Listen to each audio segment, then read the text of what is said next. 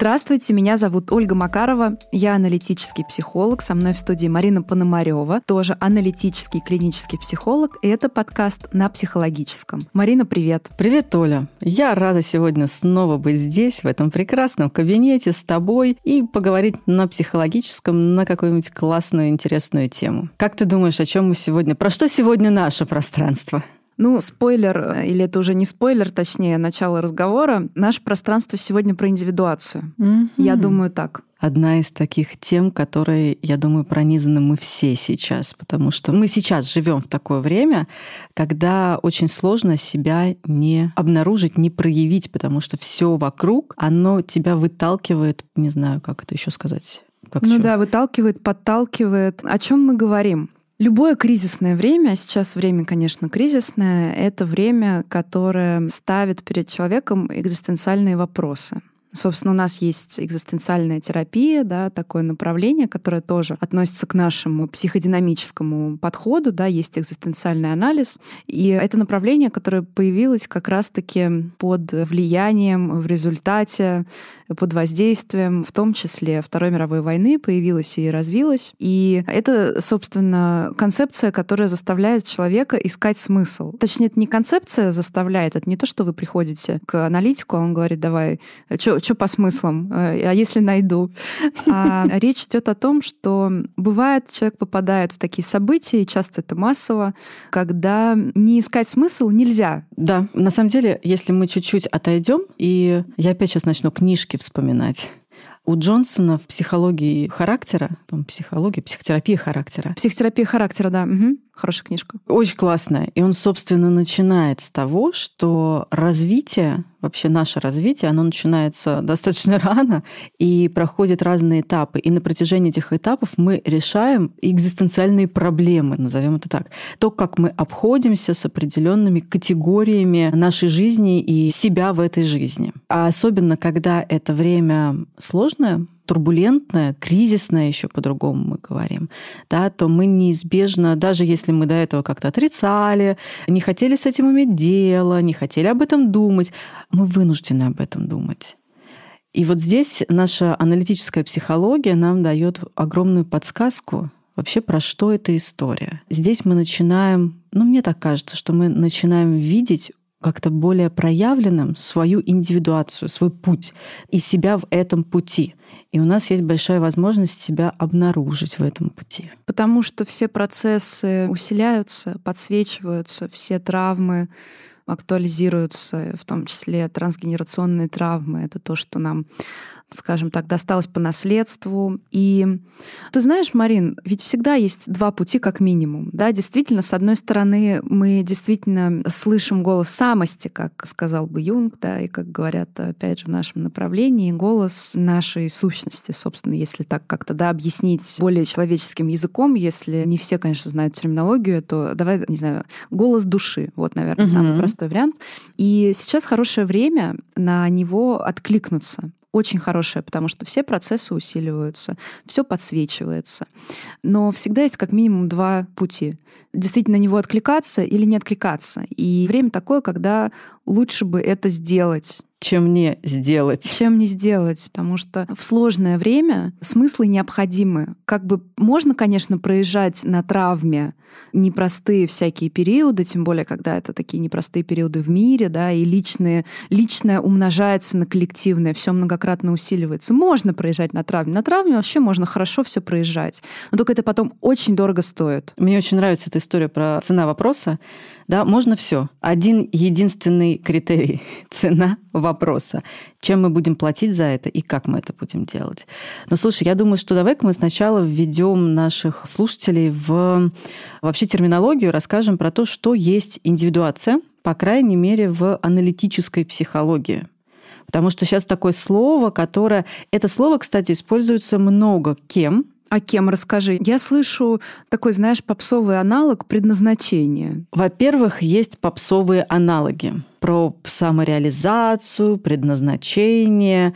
Это прям отдельная тема, я ее очень не люблю, но часто ее обсуждаю. Но вообще-то у психоаналитиков присутствует такое понятие индивидуацию, той же самой Маргарет Маллер. А, ну у аналитиков-то да. Я думала, что, может быть, еще у кого-то там, не знаю, у строителей, там, у нефтяников. То, что в анализе оно есть. Э, я поняла, ты имеешь в виду, что оно есть не только в юнгианском анализе? Оно есть не только в юнгианском анализе, оно немножко разное значение может приобретать. Потому что в юнгианском анализе, когда мы говорим про индивидуацию, и Юнг писал про то, что индивидуация есть процесс. Сейчас не буду цитировать, но это процесс самоосуществления. Это процесс, не люблю это слово самореализация, как еще можно сказать? Ты вот когда упомянула самореализацию и предназначение, я подумала, что индивидуация — это как раз-таки такой синтез этих двух вещей. Потому что самореализация, она больше, наверное, про внешнее, да, про социальное, а предназначение тогда это, наверное, больше про реализацию внутреннего потенциала. И как раз-таки индивидуация совмещает эти две вещи. Да, потому что мы говорим о том, что есть первая половина жизни, есть вторая половина жизни, и что индивидуация это не процесс там так, мне исполнилось 15, пойдем индивидуироваться. Нет, индивидуация начинается с самого начала. И согласно тому подходу, в котором мы с тобой находимся и живем, есть... Э, мне нравится, что ты сказала «находимся и живем, а не работаем». И это очень точно. Мы действительно в нем находимся и живем. Мы же понимаем, что это уже образ жизни, образ мысли. Да, да, это правда так. У меня все время есть эта шутка «символизирую это». Это то, что невозможно развидеть. Я благодарна на всю жизнь нашему с тобой одногруппнику Жене, который подарил говорил как-то нам на одном из семинаров метафору про карту. Он сказал, что индивидуация и вообще вот этот путь — это как, когда в компьютерной игре открываешь карту территории, и ты не можешь потом ее закрыть, это невозможно развидеть. Mm-hmm. То есть вот твой герой, там, твой персонаж, там, кем ты играешь, он открыл какой-то кусочек карты, и ее закрыть нельзя. И тебе, с одной стороны, очень интересно, что там, а с другой стороны, там может быть какая-нибудь дичь, там, чудовище, да, и ты не знаешь, с чем ты встретишься. И вот эта метафора, я ее постоянно использую. И вот это вот, это нельзя развидеть, как и эту карту, как и путь индивидуации, ну и точно так же нельзя развидеть, собственно, анализ, нашу работу, и оно, конечно, активно всегда. Вот, и у нас, да, в нашей традиции, о чем мы обычно говорим, что есть два периода, два больших периода жизни, первая половина жизни и вторая половина жизни. Символически, да. Ну, можно, символически. Я, можно я сразу вторгнусь и поясню, потому что это вызывает часто непонимание. Ну, типа, а скажите, когда начинается вторая, да? Тут надо понимать, что это абсолютно символически. Ну, как бы вторая половина жизни — это время, от которого мы отталкиваемся, ну, условно, ваше начало кризиса среднего возраста, да? У кого-то это пораньше, у кого-то попозже. Ну, мы говорим, что там вторая половина жизни, она после 30 начинается. Но это не значит, что вам осталось жить ровно столько же, сколько вы жили до этого. То есть это абсолютно символически, просто разные задачи у этих периодов. Да, и вот здесь принципиально важная история, что индивидуация — это процесс самоосуществления себя, и мы символически выделяем два больших периода. Первый период, он так и называется, первая половина жизни. Второй период – это вторая половина жизни. Между ними, и это тоже не точка на карте, это некий процесс перехода из одной в другую. И если первая половина жизни, что мы делаем? Наша задача максимально развить, укрепить свое эго, свою социальную позицию, укорениться в этом мире. Я еще это называю хорошенечко встать на ноги. И оно больше про внешнее. А вторая половина жизни, и ты абсолютно права, чаще всего это сопряжено с началом кризиса среднего возраста, когда вот вы уже прожили большую часть своей жизни, детство, юность, что там, отрочество, ранняя взрослость, вы чего-то достигли, у вас что-то получилось, а чего-то у вас не получилось, и это тоже часть процесса. И дальше наш фокус внимания извне переключается вовнутрь. И начинается другая трансформация, когда мы больше обращаемся к себе, и у нас происходит в том числе переосмысление. А кто я?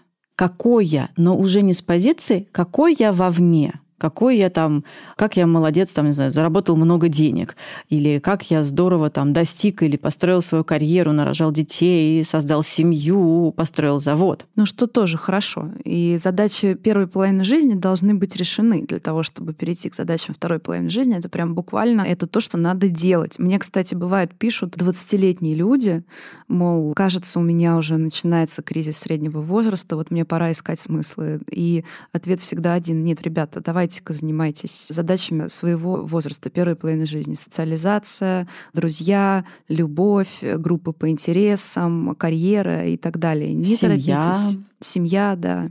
Потому что это так работает, что эти задачи все равно надо решить. Если у вас произошел отлет, и вы решили, значит, 20 лет посвятить все поискам смыслов, а на это забили, вы к этому вернетесь в 50, но это будет сложно. И я думаю, что вот в нынешнее время как раз она тоже такие вещи очень круто проявляет.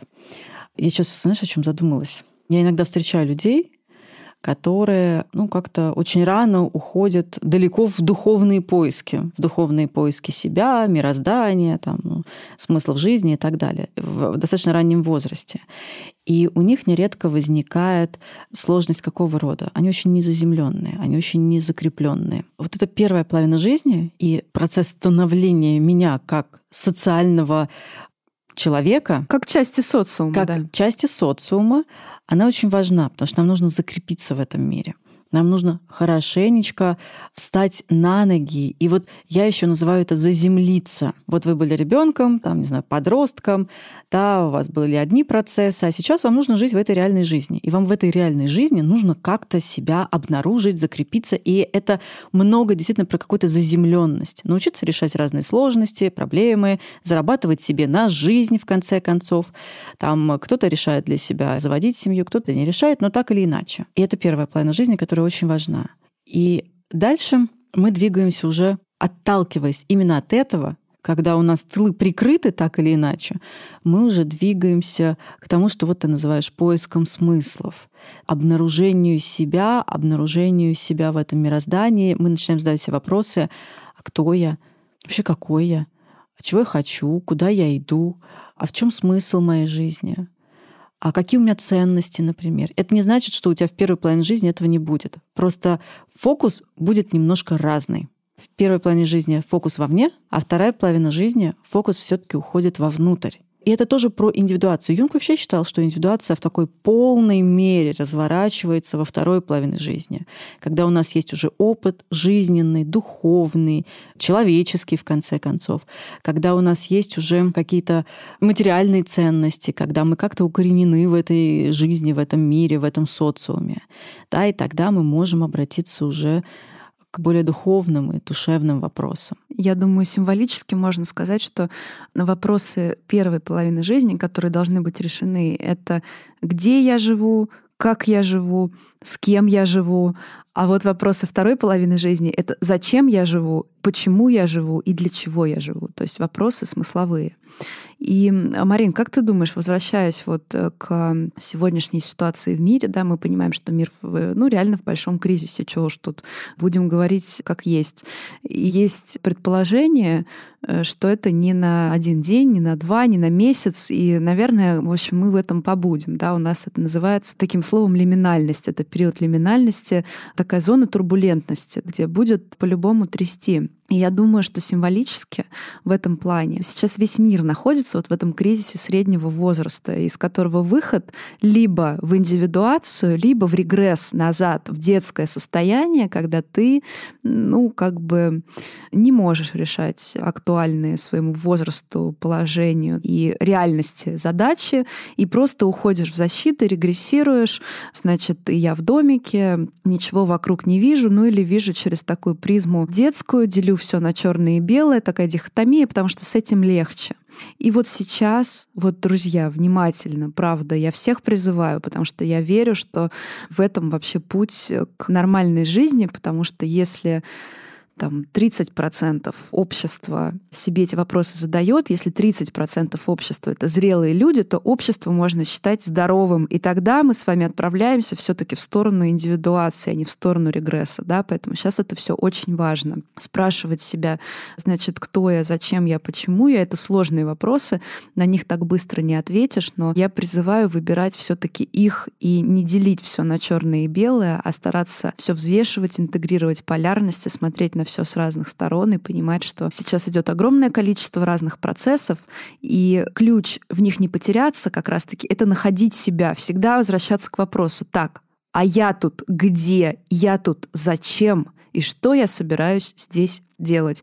Я конкретно, лично, не как раз-таки убирать фокус с внешнего, да, что ой, вокруг что происходит, надо на это срочно, экстренно реагировать каким угодно способом, а перемещать фокус вовнутрь и говорить, так, я тут где? Я тут почему? И я тут кто, зачем и любые вообще вопросы, которые могут прийти в голову, только задавать их внутрь, а не наружу. Меня аж распирает сейчас такая тема. Наши любимые вопросы, да, кто я, что со мной происходит, откуда я пришел и куда я иду.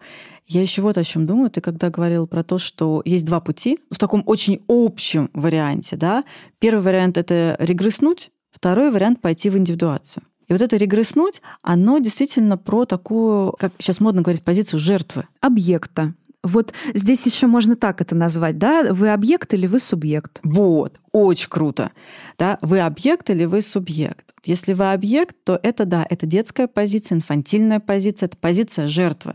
Ой, ай, все вокруг большие. Со мной что-то делают. Да, со мной что-то делают, я бедная несчастная, от этого страдаю. Позиция субъекта предполагает, что я ориентируюсь в том, что сейчас происходит вовне, я ориентируюсь в том, что со мной происходит внутри, и я принимаю для себя решение, что я с этим буду делать как я буду с этим обходиться. И вот это две принципиально разные позиции. Вот, это называется первая позиция, это когда на тебя все влияет, и ты под это как-то подстраиваешься, она такая реактивная. А вторая позиция — это я могу влиять на себя и обстоятельства своей жизни. Настолько, насколько это действительно сейчас в реальности возможно. Ну, я думаю, можно так, знаешь, обобщить и сказать, что это всегда возможно на 50%. Вот, вот ваши 50% вы делаете. Вы делаете то, что вы можете. Другие 50% — это судьба, рок, внешние обстоятельства, действительно, потому что от нас не зависит все. Но это тоже инфантильная такая позиция всемогущества, что вот я вот вообще полностью управляю своей жизнью. Да ни хрена вы не управляете полностью своей жизнью. Давайте не будем даже приближаться к этой иллюзии. Но я вот люблю говорить, что это 50%. Вот во всем. Вот в любых отношениях, в том числе в отношениях с жизнью, с индивидуацией, там, судьбой, да, назовите как хотите. 50% делаете вы. Все, делаете то, что от вас зависит, но делайте. Потому что когда вы в позиции объекта, когда вами что-то живет, а не вы живете свою жизнь, то есть оно сворачивается внутрь, а не разворачивается изнутри. Вот у меня такая сейчас метафора. Это как цветок лотоса, да? Как красиво. Марина аж глаза закатила. Вот так Просто вот. бальзам. Ну, бальзам. Ну, таких словей красивых вы не слыхивали давно. Марина Петровна, конечно, да. Неделю с вами целую не виделись. Конечно. Это как цветок лотоса, действительно, который может разворачиваться внутрь, может разворачиваться изнутри. И когда это разворачивается изнутри, вы делаете свои 50%, понимаете, это более сложно, наверное, кажется, потому что здесь ответственности больше, но это другое качество жизни, я вам клянусь, просто другое качество жизни, потому что это ребенком быть страшно, когда ты живешь, все влияет на тебя, ты не самостоятельный, ребенок беспомощный. И вот этим вот делением всего на хорошее и плохое, да, вот этой вот постоянной реактивностью. Ну, бывают реактивные характеры, в принципе, да, но как раз-таки и задача реактивный характер в этом смысле заземлять, успокаивать, э, сажать там в креслице и говорить так, а вы сейчас где? Тук-тук, войдите, да, давайте вернемся в вас. То есть это я почему говорю? Потому что это тоже не фатальность. Да, есть реактивный характер, но как раз-таки тут нужно искать баланс. Всегда нужно искать баланс. Я прям сейчас закатываю глаза от удовольствия, потому что и тем хорошая, и говоришь красиво. И вот как раз сейчас то время, вот это вот лиминальное пространство, в котором мы оказались, и вот это сложное, турбулентное время, которым мы либо мы им воспользуемся, либо оно воспользуется нами. И поэтому те люди, которые говорят, что кризис — это неплохо и нехорошо, кризис — это сложный период, который забирает, но который и дает, это абсолютная правда. Вот, но он дает, если вы можете взять, если вам есть чем взять. И это как раз-таки ваши 50%, которые зависят от вас. Да. Вот давай попробуем перечислить, ну так, в первом приближении, Давай попробуем перечислить, вот какие внешние проявления могут подсказать нам о том, что мы сейчас находимся в состоянии объекта в это кризисное время, и какие внешние проявления помогут нам увидеть, что «О, я молодец, я что-то делаю, у меня что-то получается даже. Вот давай попробуем немножко здесь вот такой водораздел провести. Это будет полезно и нам с тобой вспомнить, да, и нашим слушателям вообще себя обнаружить. Давай, да, инструкция по применению. Я люблю вообще говорить, что психотерапия — это поиск инструкции по применению к человеку. И вот давай сейчас мы в этой сфере ее попробуем поискать как раз такую более или менее общую для всех, которую тоже надо будет... Вам нужно будет сделать свои 50% работы. Мы сейчас делаем для вас свои 50, и как бы применить это на себя и актуализировать для своей конкретной, бесценной, уникальной жизни. Ой, я прям сегодня кайфую. Какова красота, Оль. Как Оля говорит, а? а Друзья, а просто потому, послушайте, я... как Оля говорит. А это потому, что я хот-дог на завтрак съела. Вот, Слушай, надо будет в следующий раз тоже хот-дог ну взять. Ну вот, да, я тебе рекомендую, попробуй. Да. Мы просто с Мариной Петровной тут позавтракали перед записью. Вот, и, видимо, я достаточно хорошо поела для того, чтобы вспомнить какие-то слова сложнее там каких-нибудь слов из четырех и пяти букв. Вот, кстати, первый при... Ну, это тогда с другой стороны зайдем. Дед хотел с объекта зайти, а сейчас сразу с субъекта Ну, получится. подожди. Давай с объекта все-таки зайдем, правда, да, чтобы по нарастающей, угу. чтобы было лучше понятно, в чем разница, чтобы угу. потом не приземляться в объект обратно, потому что мы же все-таки стремимся к субъектности. Угу красиво сейчас показываешь. Жалко, вы не, прям очень жаль, что вы не видите, как это происходит. Да я просто махнула рукой, да, и показала вверх, такой жест вверх, что мы идем, значит, от объекта к субъекту, но при этом я каким-то странным образом скрючила пальцы и вспомнила этот сияние. Помнишь, пальцем вот так мальчик показывал и говорил «Red Room». Да, да, я, я подумала, что я так показала. У нас тут не только подкаст, но еще театр пантомимы. Мой театр пантомимы, теней. Да. Давай с объекта начнем. Итак, вот как я себя буду чувствовать, если я проваливаюсь, прям проваливаюсь, если я регресснул, как я люблю говорить, вот в это состояние объекта.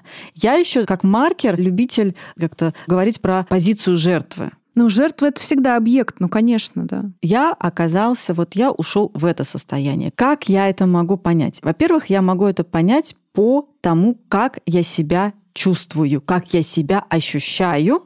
То есть я бы ввела как минимум два критерия. Потому, что я и как чувствую, и потому, что я и как делаю. Наверное, есть еще что-то. Вот давай попробуем немножко про, как я себя буду чувствовать, если я в состоянии объекта, если я впадаю в позицию жертвы. Я могу себя чувствовать, во-первых, максимально беспомощным. Я могу себя чувствовать, что от меня вообще никак ничего не зависит. У некоторых это переживание апатии, у некоторых это переживание вот буквально отсутствия каких-либо сил. И нередко, как я еще могу понять, я ухожу в какой-то полюс. Да, и при этом я могу чувствовать еще, что я наоборот всемогущий. Вот это вот два полюса, да, беспомощности и всемогущества, они оба детские. Это вот такой, да, признак вот этой детской позиции, позиции жертвы, объектной позиции. И это ведь еще про то, что вот я могу все изменить. Вот есть какой-то один там плохой человек, условно, который все в мире там испортил, а я могу на это повлиять. Вот могу на весь мир повлиять. Это тоже такая очень ну, психотическая, Марина Петровна, позиция, позвольте уж сказать-то как есть. Ну, давайте уж будем говорить, как оно есть. Да, но вообще любая история, когда чем сильнее я ухожу в какой-то полюс, тем больше там... Это психоз, да. Да, тем больше там да. психотических энергий. Вот, я думаю, что вот тогда лучше пройтись по-другому.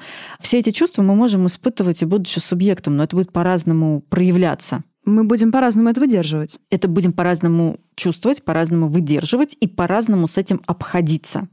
Потому что и там, и там мы можем чувствовать себя и беспомощными, и растерянными, и потерянными. И это нормальная реакция вообще, когда происходит какая-то жесть вокруг, и хаос, и совершенно непонятно, что происходит, особенно первое время. Да, да, вы не думайте, что когда произошло какое-то глобальное событие, типа вот события этого года, вы не думайте, что можно как-то остаться прям совсем в дзене, да, ни на что не отреагировать. Если вы не живете в пещере где-нибудь в Гималаях, то это невозможно и не нужно. Должна быть реакция, потому что если вы живете в каком-то крупном мегаполисе, вы про все про это узнали, вы попали вот во все, что происходит вокруг, и при этом вы никак не реагируете, но у меня для вас плохие новости. Непонятно тогда, куда все это делось и где оно вылезет, потому что чувства должны тут быть. Пока человек жив, он реагирует. Он тревожится, он переживает, он волнуется, он любит, он радуется, и это все обычно все и сразу происходит. Ну, либо как-то поступательно.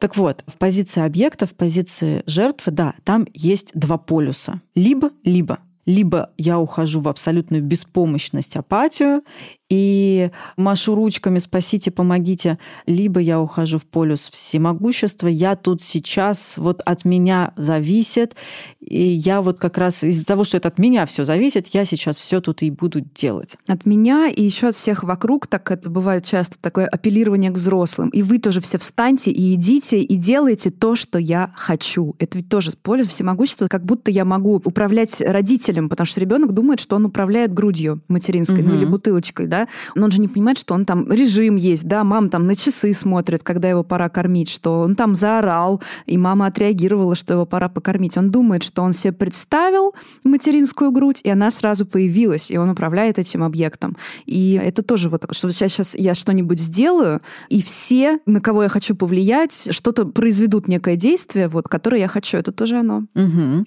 Что еще мы будем переживать, чувствовать и проживать в состоянии объекта? Я думаю, что я буду видеть не то, что происходит со мной, а я это буду видеть вовне. Но при этом, кстати, я же все равно это буду проецировать из себя, но только у меня не будет никакой возможности это отрефлексировать и понять вообще свою связь с этим. Ну, то есть просто что-то вокруг происходит. Да, у меня на это есть чудесные примеры. За последнее время но вот что пандемия была, тоже поднимались все эти процессы, что сейчас за последнее время очень много конфликтов внутри семьи, вплоть до расставаний, разводов и так, ну там, конфликтов внутри отношений. Это не только внутри семьи, это вообще внутри отношений. Друзья, там, не знаю, партнеры, коллеги, э, коллеги соседи, соседи. Да, собачники, которые встречаются на площадке, где собак выгуливают, все что угодно, да. И это вот как раз-таки та история, когда вот все, что внутри есть, оно начинает проецироваться в наружу, в наружу, в наружу оно проецируется. Все, что есть, выходи, называл один из учителей моих это, да. Да, вот все, что есть, оно выходит, и оно, оно прям проецируется, и оно проигрывается там. А человек ходит и говорит, ну вот вы понимаете, ну вот, вот такая вот история. Ну вот я-то тут ни при чем. Это вот все они. Это у меня, а вот это они там, не знаю, довели меня, это они конфликтные, это они, они, они, они. Да, на самом деле 50% твоих, дружок. И это твои переживания, это твои процессы, которые не умещаются, которые ты не видишь, с которыми ты не в контакте сейчас. Ты не обращаешь на себя внимания, и ты это отыгрываешь вовне отыгрывание, вот наше слово тоже, да, аналитическое, когда все эти процессы не рефлексируются, не анализируются, да, не осознаются и не воспринимаются как внутренние процессы, как какие-то чувства, как какие-то личные истории, они отыгрываются. Это вот когда, не знаю, разозлился на кого-то, да, и если нет никакой возможности как-то это внутри переработать, ну, разозлился из-за мелочи, да, понятно, что бывает разозлился, и хорошо бы действительно это как-то выразить. Ну, не знаю, на ногу там наступили, да, а ты чувствуешь, что просто тебя, не знаю, там вот несоразмерные чувства, вот тебя при предали, тебе хотели сломать твою ногу специально, эта женщина к тебе подошла, она ненавидит твои красивые там белые ботинки. Ну, в общем, вот это все. Вот когда есть эта несоразмерность, то тогда мы можем говорить об отреагировании, когда в этом случае вместо того, чтобы сделать паузу, вдох, вот я люблю, как у КПТшников, вот это угу. вот э, стимул-реакция, да, вот подышать между стимулом и реакцией, тогда там может быть совсем другая история. Вместо того, чтобы про это подумать, так, стоп, а что я сейчас так вообще жестко психую. Это почему? А, наверное, потому что что-то я на эту женщину спроецировал, да, какая-то эта история, значит, может быть, с негативным там материнским комплексом. Ну, каждый человек не обязан так думать такими терминами, да, но ну, просто, просто почему я распсиховался там, и в итоге какая-нибудь такая более короткая цепочка там, а потому что жена на меня утром огрызнулась, да, и я вот сюда вот это вот как-то все перенес, на жену не смог, допустим, не смог ей ответить, потому что она, например, беременная, да, и я боюсь угу. ей отвечать, потому что, ну, как бы о ней надо заботиться, да, и в итоге вот этой тетке прилетело. И тогда вместо вот этой вот всей всей цепочки, которую человек может а на самом деле отрефлексировать и осознать, происходит вот что.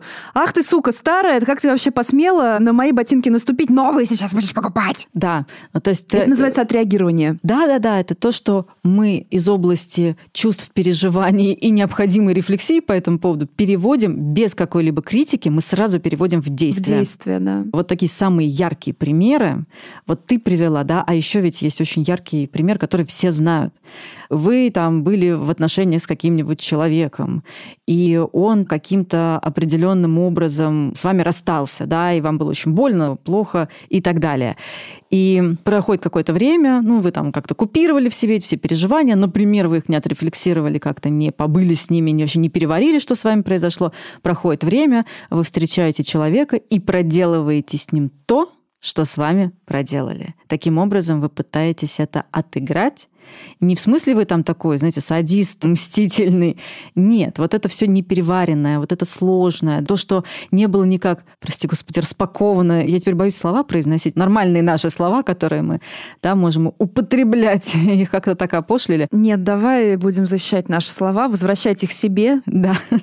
Так вот, то, что было не распаковано, то, что было заморожено, да, вы это просто вот этим куском льда выгружаете другому человеку в других отношениях, дабы вот от этого освободиться. И так, да, мы еще говорим, что когда это происходит постоянно, а такое обычно происходит постоянно, потому что это освобождение это не дает, чувства все равно не перевариваются, и мы тогда называем это словом сценарий. Да, да, вот это та самая история. Так вот, в состоянии объекта мы не перевариваем, мы не рефлексируем, мы не подключаем критику, мы либо отыгрываем, либо это все внутри себя как-то замораживаем. И дальше обычно остается нам что? Разводить руками, говорить, боже мой, что-то происходит. Я на это никак повлиять вообще не могу, я ничего в этой жизни сделать сейчас не могу. Ну, как пример. Кстати, это может быть и в обратную сторону. Это может быть как в моей жизни ничего не происходит. Ну что я могу? Ну такая у меня скучная жизнь, ничего не происходит. Да, а, кстати. У меня появился новый из любимых мемов. Вот есть мем, где человек, значит, психологу говорит, что вот э, в моей жизни ничего не происходит, а психолог отвечает, а вы что-то делаете, чтобы угу. происходило? На что, значит, э, клиент отвечает, давайте я вам буду доплачивать, чтобы вы не задавали этот вопрос. Да, Слушай, я, знаешь, такая, сейчас отвлекусь я какое-то время назад поймала себя на то, что я могу быть крайне неприятным человеком. Знаешь почему? Потому что я задаю неудобные вопросы к вопросу об образе жизни. Ну, в этом смысле психологи вообще очень неприятные да. люди. Тут, знаешь, вряд ли кто-то сможет поспорить. И вот, собственно, очень важно внутри себя воспитать такого психолога, который будет тоже задавать себе неудобные вопросы. А что происходит? А почему ты сейчас так делаешь, почему ты так поступаешь, а чего ты хочешь на самом деле, а как ты себя чувствуешь, а куда ты двигаешься, а если ты делаешь вот так, то к чему ты придешь на а самом деле. А какие твои ценности поддерживают твои действия, а какие у тебя вообще есть ценности, а давно ли ты их апдейтил, может быть, они у тебя поменялись, мировоззрение твое поменялось за последние годы. Мы такого внутреннего аналитика называем... Как, наблюдающее я? Наблюдающее эго, да, конечно. Я как на экзамене сейчас. О, как мы его называем? Да, я думала, мы с тобой сейчас как команда, я такая спрошу, и ты, и ты такая, перебивая меня, ну просто я думала, что ты умеешь читать мысли, ты же психолог все таки Ну да, ну видишь, сейчас сплоховал. Жалко, конечно. что ты не умеешь. Да? Ну да, вот это я только сейчас, сейчас я приду в себя и начну читать мысли. Вот, это про переживание себя объектом, про позицию жертвы, в которой я чувствую, что мне должны, меня подставили, меня обидели, со мной как-то плохо поступили, такие ужасные вокруг все люди, которые меня не понимают, мысли мои не читают. И что там еще к этому присоединяется? Ну, то есть вот это вот такая классическая, когда ты себя обнаруживаешь, что все вокруг пидорасы, один я в белом пальто, и все мне должны, и вообще я тут сижу, страдаю. Почему вы этого не видите, не понимаете? Ну, короче, со мной что-то сделали или, наоборот, не сделали, и жизнь моя нынешняя и нынешнее положение — это результат таких внешних влияний. Но отчаянная борьба с этим — это тоже второй такой же вариант сценария, да, когда, наоборот, я не могу себя обнаружить как-то адекватно обходящимся с реальностью, я ее не тестирую, и поэтому я с ней яростно сражаюсь, поэтому я беру камни и начинаю там бросать во врагов, чтобы их победить. И это тоже заканчивается плачевно. Ну, то есть это другой полюс. Это как раз-таки полюс всемогущества, когда я могу все поменять, а что вы не понимаете вокруг, что вы сидите, давайте вставайте, мы сейчас вместе все поменяем. И это позиция, в которой невозможно ни учитывать, ни воспринимать, ни понимать чужое мнение. Ну, то есть тут даже вот, как у ребенка нет идеи и не может быть идеи, что грудь существует не только для того, чтобы его кормить, что такого не может быть, что у материнской груди какие-то есть другие вообще функции, потребности, желания, кроме как удовлетворять его потребности, соответственно. Вот то же самое. Вот неприятие чужого мнения — это про это. Когда если ты думаешь не так, как я, то ты плохой, ну, плохой объект. Это проекция, внутренняя проекция плохого объекта. Вы проецируете плохую мать, потому что взрослый человек в норме. Как раз-таки сейчас мы перейдем угу. да, к субъектной позиции. Человеку, у которого наблюдающее эго развито, он может не соглашаться радикально с чужой позицией, он может на нее раздражаться. Все что угодно может, потому что чувства есть, и там они проживаются, без этого никуда, но при этом он может позволить ей быть. И это тоже имеет место и право на существование. И вот сейчас мы как раз тогда перейдем к субъектной позиции, в которой что, как я могу себя обнаружить, как я себя обнаружу в субъектной позиции. Как минимум, я задаю себе вопросы перед тем, как я что-либо делаю, или какие-то суждения, выводы выношу. Или хотя бы после того, как я что-то сделал, мне кажется, первый шаг, знаешь, к субъектной позиции, это хотя бы начать задавать себе вопросы после того, как я что-то сделал, и такую здесь паузу брать, если хотя бы перед, пока не получается. Слушай, можно я из актуалочки, пожалуйста, про объектную тоже скажу кое-что, да, вот да, да. дополню по поводу чужого мнения и вот этой всей истории. Меня, как психолога, огорчает и, честно сказать, в некотором смысле ужасает, потому что это такая, конечно, выдающаяся степень инфантильности для взрослых людей. Вот эта вот история, когда я очень часто слышу сейчас в интервью, что от взрослого человека, какого-нибудь 50-летнего, который говорит, что «а вот мои родители по поводу событий последнего времени, вот у них другая позиция, они смотрят телевизор, и они считают там, что это все правильно, хорошо, поддерживают, да, и я не могу это пережить, вот мы с родителями перестали общаться.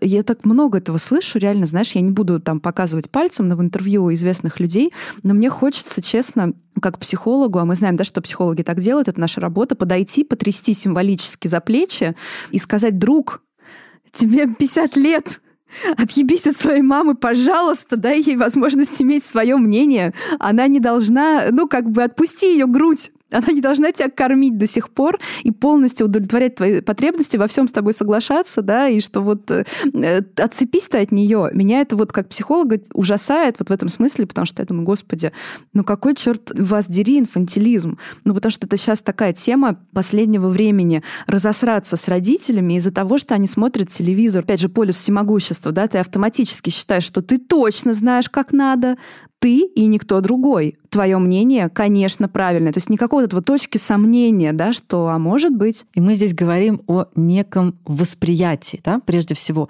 Есть два, ну, условно, два разных восприятия. Первое восприятие, либо есть я, я либо царь горы, либо самый беспомощный человек на свете, и это про объектную позицию. И вот как раз твой пример сюда очень в кассу относится. Да. Давай про субъектную теперь. Так, про субъектную. Слушайте, тут важно сказать, что эмоции мы контролировать не можем. Эмоции — это то, что с нами all-inclusive. Ой, какая хорошая тема, Марин, потому что я знаю, что это такой популярный миф, да, что ты начнешь ходить к психотерапевту и сможешь собой управлять полностью, перестанешь злиться, перестанешь бояться, перестанешь впадать в аффект от радости, такое тоже бывает, да. Ну, в общем, выключишь аффекты. Ага, у меня сейчас кровь из глаз польется. На эту, у меня вообще на эту тему льется кровь из глаз, честно тебе скажу. Нет. Ну вот давай расскажем, как это работает, чтобы люди понимали, потому что у нас, к сожалению, к сожалению, сожалению, может быть, когда-нибудь мы дойдем до этого, пока я не теряю надежд никаких, честно говоря. У нас, к сожалению, в школе не объясняют, что такое эмоции, как с ними обращаться, какие они бывают. Было бы неплохо. Если нас слушает министр образования, пожалуйста, или кто-нибудь хотя бы, хотя бы из департамента образования города Москвы, пожалуйста, позвоните нам. У нас есть для вас предложения очень хорошие. О цене договоримся. Марин, пусть сначала позвонят, а там уже решим. Я же, я же психолог, понимаешь, у меня же все здесь. Психолог-коммерсант, да, понимаю. Так нет же, наоборот, чтобы ценность, тра-та-та. Но это отдельная тема подкаста. Так, про, про эмоции. Итак, друзья, давайте мы запомним одну вещь сразу. Мы не можем контролировать наши эмоции. Эмоции – это, конечно, сложная история, но это то, что с нами all-inclusive.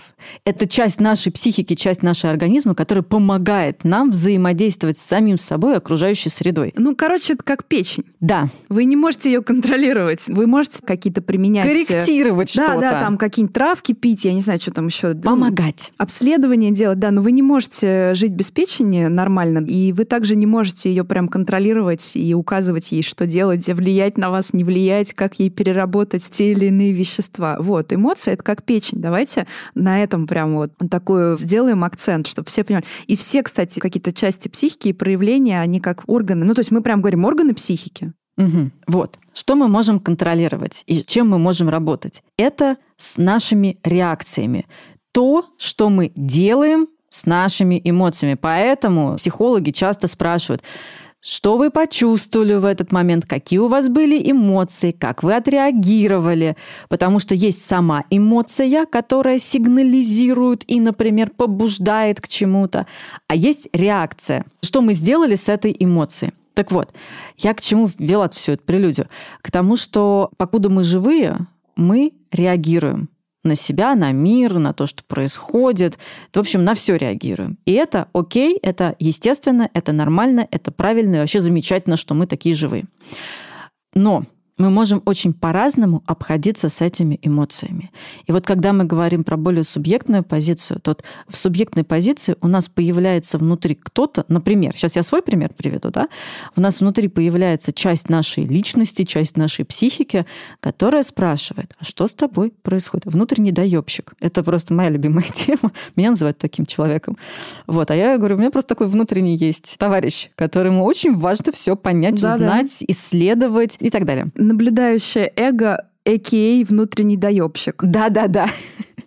Которая спрашивает, а что происходит? А как тебе с этим? А на что ты отреагировал? А что ты по этому поводу думаешь? А какие у тебя ценности? А вообще как у тебя тут что все устроено? Давай мы с тобой посидим и поисследуем. Да, как мы в этой ситуации и так далее и тому подобное. И дальше возникает вопрос, а что я реально могу с этим сделать? Со своими чувствами и эмоциями. Как я могу, да, что я могу в этой ситуации, как я к ней отношусь и что я могу в ней сделать. А как будет полезно, например, да, без ущерба. А где моя позиция? А какая моя активная позиция? И вот это больше про субъектность такую. И вот прям смотрю в твои глаза, Оля, прекрасный. И вот я прям уверена, у тебя есть пример сейчас на эту тему. Нет, ты знаешь, я заслушалась, ты меня прям загипнотизировала. Я, знаешь, как змея на дудочку такая, вылезаю из кувшина и на тебя смотрю. Нет, я прям загипнотизирована, как ты складно говоришь. Не зря ходил на эриксонский гипноз учиться. Ну, вот вообще не зря, да. Вот. Ты можешь сейчас меня заставить что-нибудь сделать. Не, ну я, испо... Знаешь, я что исповедую, то и проповедую. А я исповедую субъектную позицию. Субъектная, да. И на этот вопрос меня всегда спрашивали, ну вот вы же там психологи, можете манипулировать другими людьми. А нахера, хочется спросить, Вот. а зачем? А зачем? Зачем это Крайне делать? скучно, неинтересно. И, и ну зачем? Но это противоречит э, самое главное, что принципам психологии, психотерапии действительно такая идея, что вот мы можем, ну можем, наверное, да. Да ну, все а могут, Толь, нахера? давай Ну, по-честному. Да, конечно. И на самом деле, чем ты более нездоровый, тем у тебя лучше это получается. Да. Потому что у тебя как раз-таки нет вот этого внутреннего доебщика, который тебя спросит в какой-то момент, там, Марина Петровна, а что вы делаете сейчас? Можете, Что пожалуйста, происходит? уточнить? Ну зачем вам это нужно? Вот, и когда этого доебщика нет, то, конечно, тогда манипулировать проще. Да нет, но это действительно противоречит э, вообще принципам психотерапии, потому что если говорить, опять же, там, да, о миссии, то это создавать более здоровое общество. Более здоровое общество, оно не... Ну, потому что ты, даже если ведешь там частную практику, да, если уж тем более ты ведешь какие-нибудь блоги, групповую работу какую-то там преподаешь, то ты влияешь на других людей, потому что мы влияем друг на друга, в этом смысл. И ВКонтакте, когда ты делишься своей психикой символически, что-то меняется, да, и в человека что-то интроицируется, если это хороший контакт, и он меняется. И он точно так же потом с этим идет влиять на других людей. Здоровое общество создается так, ну, условно здоровое, да, я так сейчас просто взяла, понятно, что мы... Условно здоровое. Это прям отличное Не определение. обсуждаем критерии, да. В общем, так это работает. И учить всех друг другом манипулировать, это вообще совершенно обратный процесс, просто противоположный.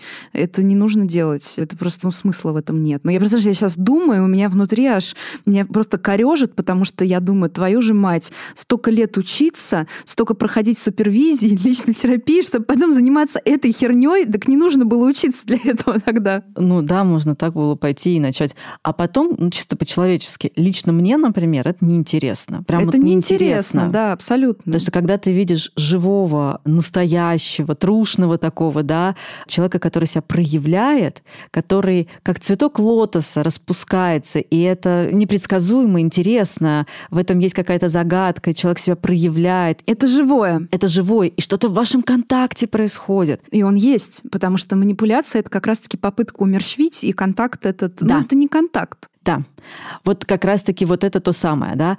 И это гораздо интереснее, потому что здесь есть какой-то, ну, не знаю, танец двух душ, трех душ, пяти душ. Но в этом, в этом очень много жизни, в этом Да, очень да, это много живое. кайфа. Это живое, это намного сложнее.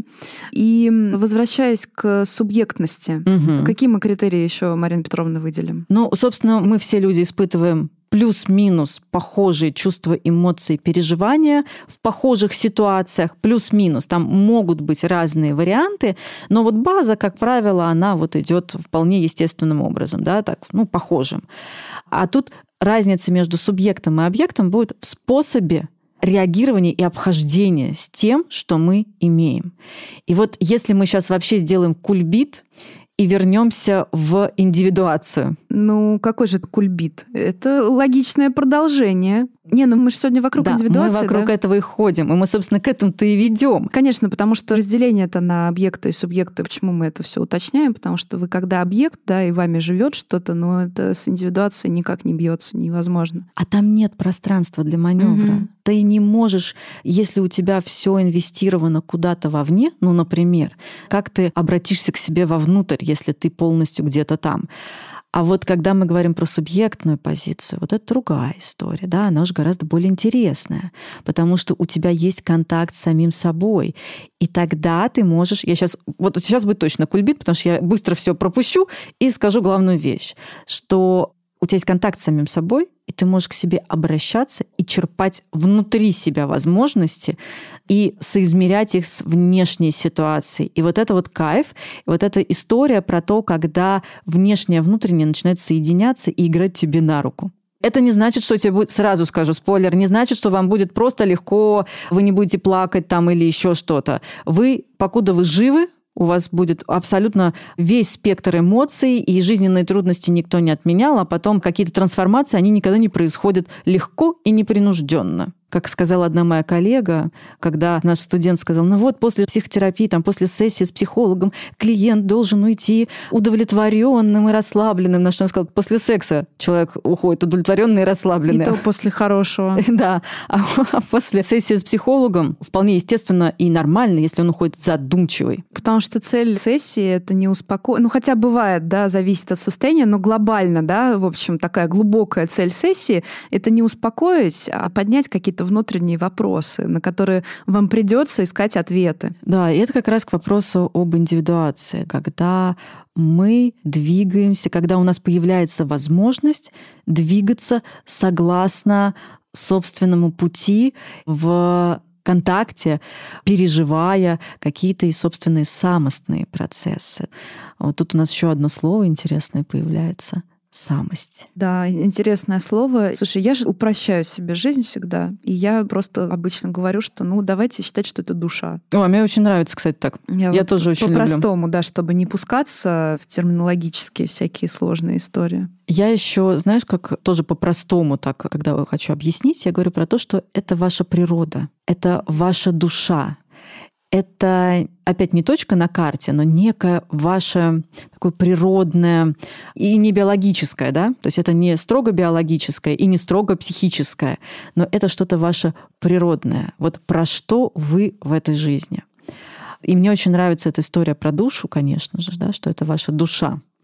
И ваша душа, она тоже куда-то двигается. А знаешь, что еще есть два определения, которые тоже я использую? Это центр психики и организующий психический фактор. Я не знаю, насколько это проще, чем душа. Пожалуй, что нет, поэтому я говорю душа. Ну, ты сейчас прям Юнга практически процитировала. Ну, организующий центр Юнга, психики. Юнга, да, я ж не сама это придумала, конечно. Собственно, да, это центр психики, центр всего.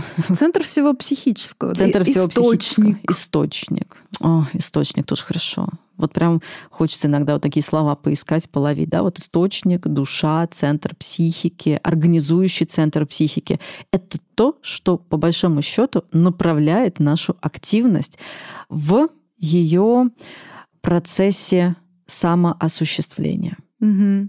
А знаешь, подумала, что есть такая же тема в дзен-буддизме, что там нет канонических книг каких-то, по которым можно жить, учиться, молиться и так далее. Есть учитель, который может направлять, соответственно, твоему, опять же, пути, да, и есть такая штука, что дзен можно только постичь. Его невозможно изучить, его невозможно прочитать где-то, но вы поймете, да, вы не ошибетесь. Его можно только постичь, ну, изнутри, опять же. И здесь вот то же самое с самостью. Вот я говорю, мы все эти термины объясняем, но я понимаю, что, блин, но это не то все равно. То есть это что-то все-таки, значение чего можно понять в каком-то процессе, находясь. Ну, смотри, вот, допустим, ты никогда не слышала, вообще не знаешь контекста, да, ни про психику, там, ни про юнгианский анализ, ни про что, и вот тебе приходят и говорят, Марина, значит, смотри, самость — это организующий психический фактор. Ты такая, а, что? А что, что значит? Кто? А, кто что, а что он организует? А что значит это фактор? Это фактор чего тогда? А какие еще есть факторы? Ну, ну блин, ну непонятно. Понимаешь? Все равно непонятно. Поэтому как ни назови, тут такая штука, что это как-то постигается в процессе. И вот самость — это же архетип. Это архетип целостности. И как и с другими архетипами, понимаешь, вот тебе говорят Зевс, ну, например, да, это отец, угу. да, тебе говорит отец, и у тебя сразу миллион каких-то мелких в голове ассоциаций, символов, идей про Зевса и про отца. Но ты это одним предложением не расскажешь. Дай определение отца. Тот, кто, типа, зачал человека, да? Нет. Нет. Ну вот. Так да. же и с самостью. То есть, с одной стороны, это абстрактное процессуальное понятие. Процессуальное и да. процессуальное. Угу. Это то, что мы переживаем или проживаем. И, может быть, если с этой точки зрения мы смотрим, то тогда это про что история? Когда мы можем прикоснуться, не увидеть, не услышать, не потрогать, а именно, ну, как-то вот прикоснуться душевно, да, как в какие, в какие минуты. Вот это вот еле уловимое ощущение, когда мне нужно двигаться вот сюда – не вот мне нужно двигаться вот так и только так, и никак иначе, я сейчас тут всех порву на британский флаг, а вот это еле уловимое направление движения. Как тебе такой вариант? Так и есть, да, мне, мне нравится.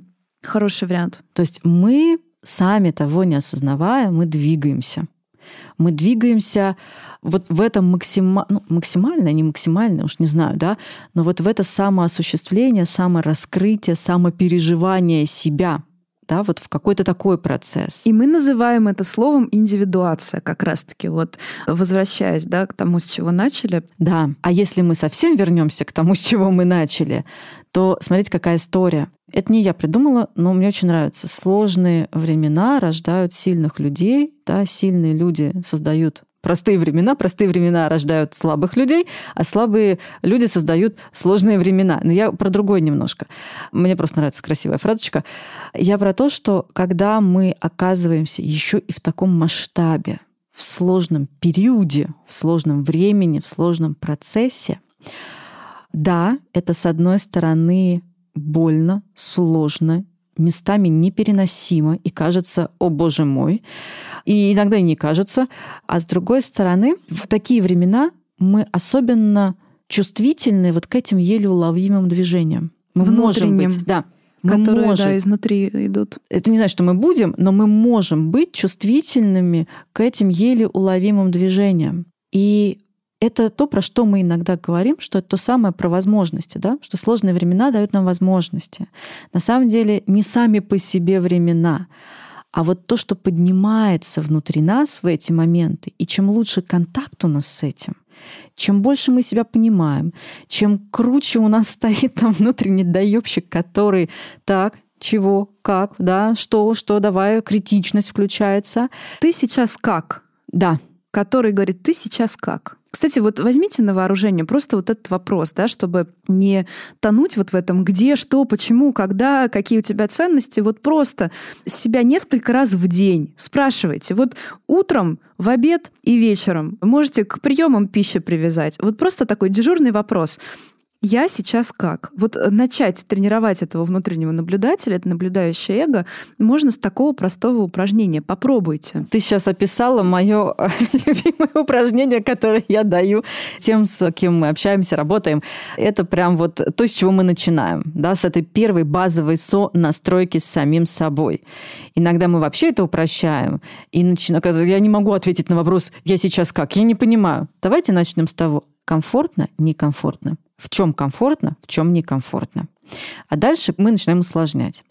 Да, ну, в общем, вот так вот я немножечко это сейчас закруглила про индивидуацию и про то, что нынешние времена, если смотреть на них как на, да, это сложно, это очень сложно, это, ну, невероятный вызов для нас всех. А дальше наша задача выбрать позицию, с которой мы будем в этом сложном времени присутствовать. И чем раньше, на самом деле, ну, не хочется, с одной стороны, торопить этот процесс, потому что он все равно индивидуальный, и здесь как бы по заказу не сделаешь, да, давай быстрее определяйся.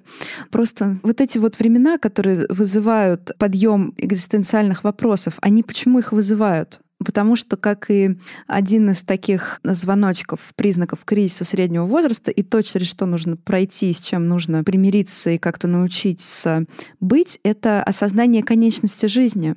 Когда вокруг происходит э, какая-нибудь мясорубка, приходится как бы соглашаться и понимать, что, ну, кажется, что жизнь конечна. И кажется, времени-то может быть не так уж и много. И надо определяться. И надо определяться, и надо понимать вообще, кто ты, что ты, почему ты. Ну и не тратить время время, наверное, да, на чужое, на вот это вот реагирование на внешнее. И это такой экзистенциальный вопрос, он появляется на самом деле так. Да, я как человек, который находится сейчас в проживании кризиса среднего возраста по всем фронтам, да, я комбо схватила. Я могу сказать, что это потрясающая красоты трансформация, которая внутри начинает происходить и действительно начинает выкристаллизовываться. И про эту свою конечность и во что я готов инвестироваться, уже учитывая, что на самом деле порог, он есть. Мы не знаем, когда он будет, но он есть. И вот это, конечно, другой разворот. Он качественный разворот, да.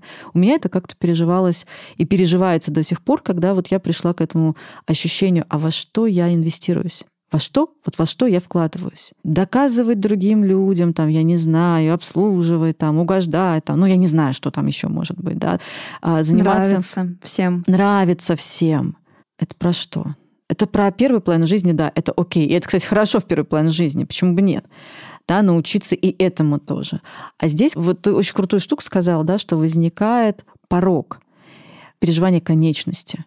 И это заставляет нас плясать э, на горячей сковородочке, да, и грести, грести, грести, грести по-новому, по-другому, искать, исследовать и для себя находить ответы на свои вот собственные вопросы. И опять же, да, не хочу никого торопить, но все-таки призываю про это думать, потому что на самом деле время торопит. Ситуация такая, что это нужно делать. И чем раньше это получится, тем крепче будут ваши опоры, потому что это то, что действительно позволяет все выдерживать, стоять на ногах и через разное проходить, когда вы понимаете, что вы и зачем вы. И еще это такой момент, когда важно понять, и осмыслить каждой клеточкой своего тела то, что на самом деле у вас есть только вы.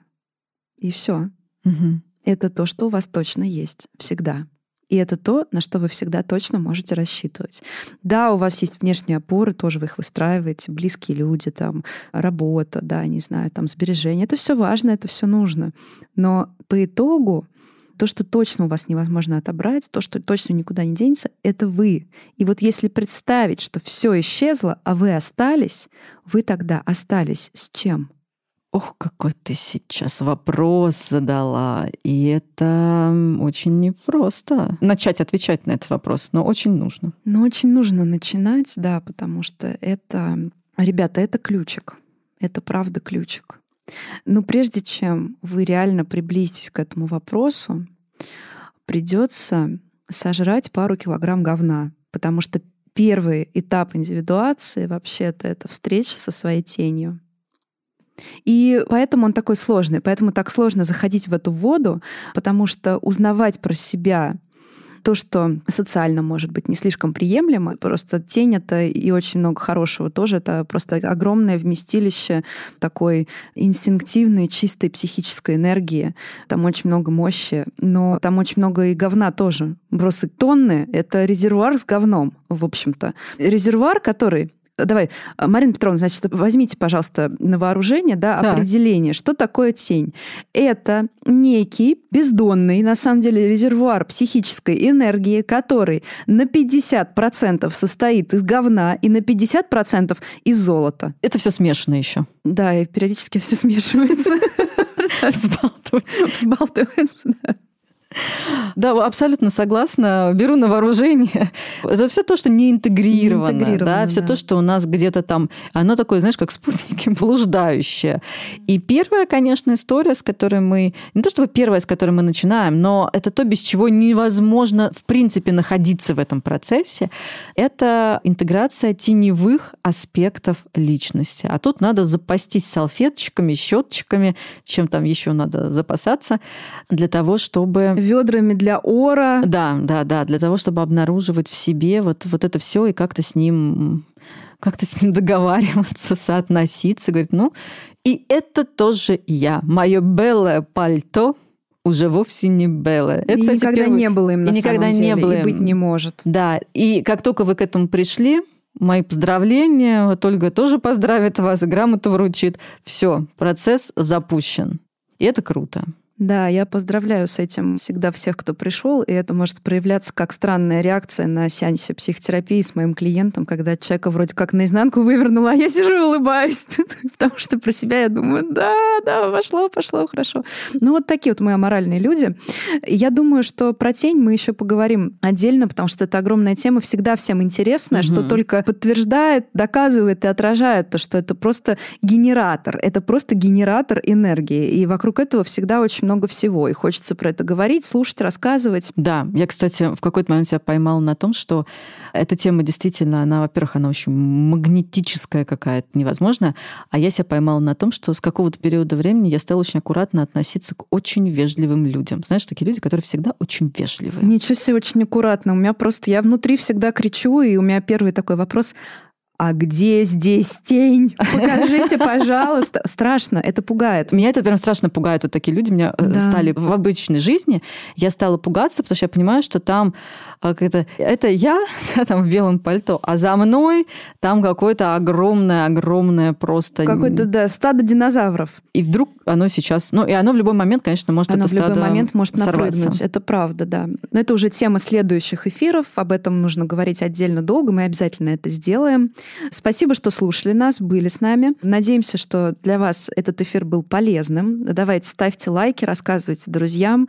Это надо распространить как можно по большему количеству людей, потому что информация важная. Перешли семи своим знакомым это в WhatsApp, а если не перешлешь, то у тебя будет понос три дня. Извините. Это истерический хохот на заднем плане. Это, надо, надо было смеяться более демонически, Марина. Ну, я прям сразу начинаю. А вот а это, вот то, что я тут начинаю думать, это мы оставим тогда до следующих встреч в эфире. Друзья, рады были быть сегодня с вами. Вообще, я рада была сегодня быть с тобой, Оля.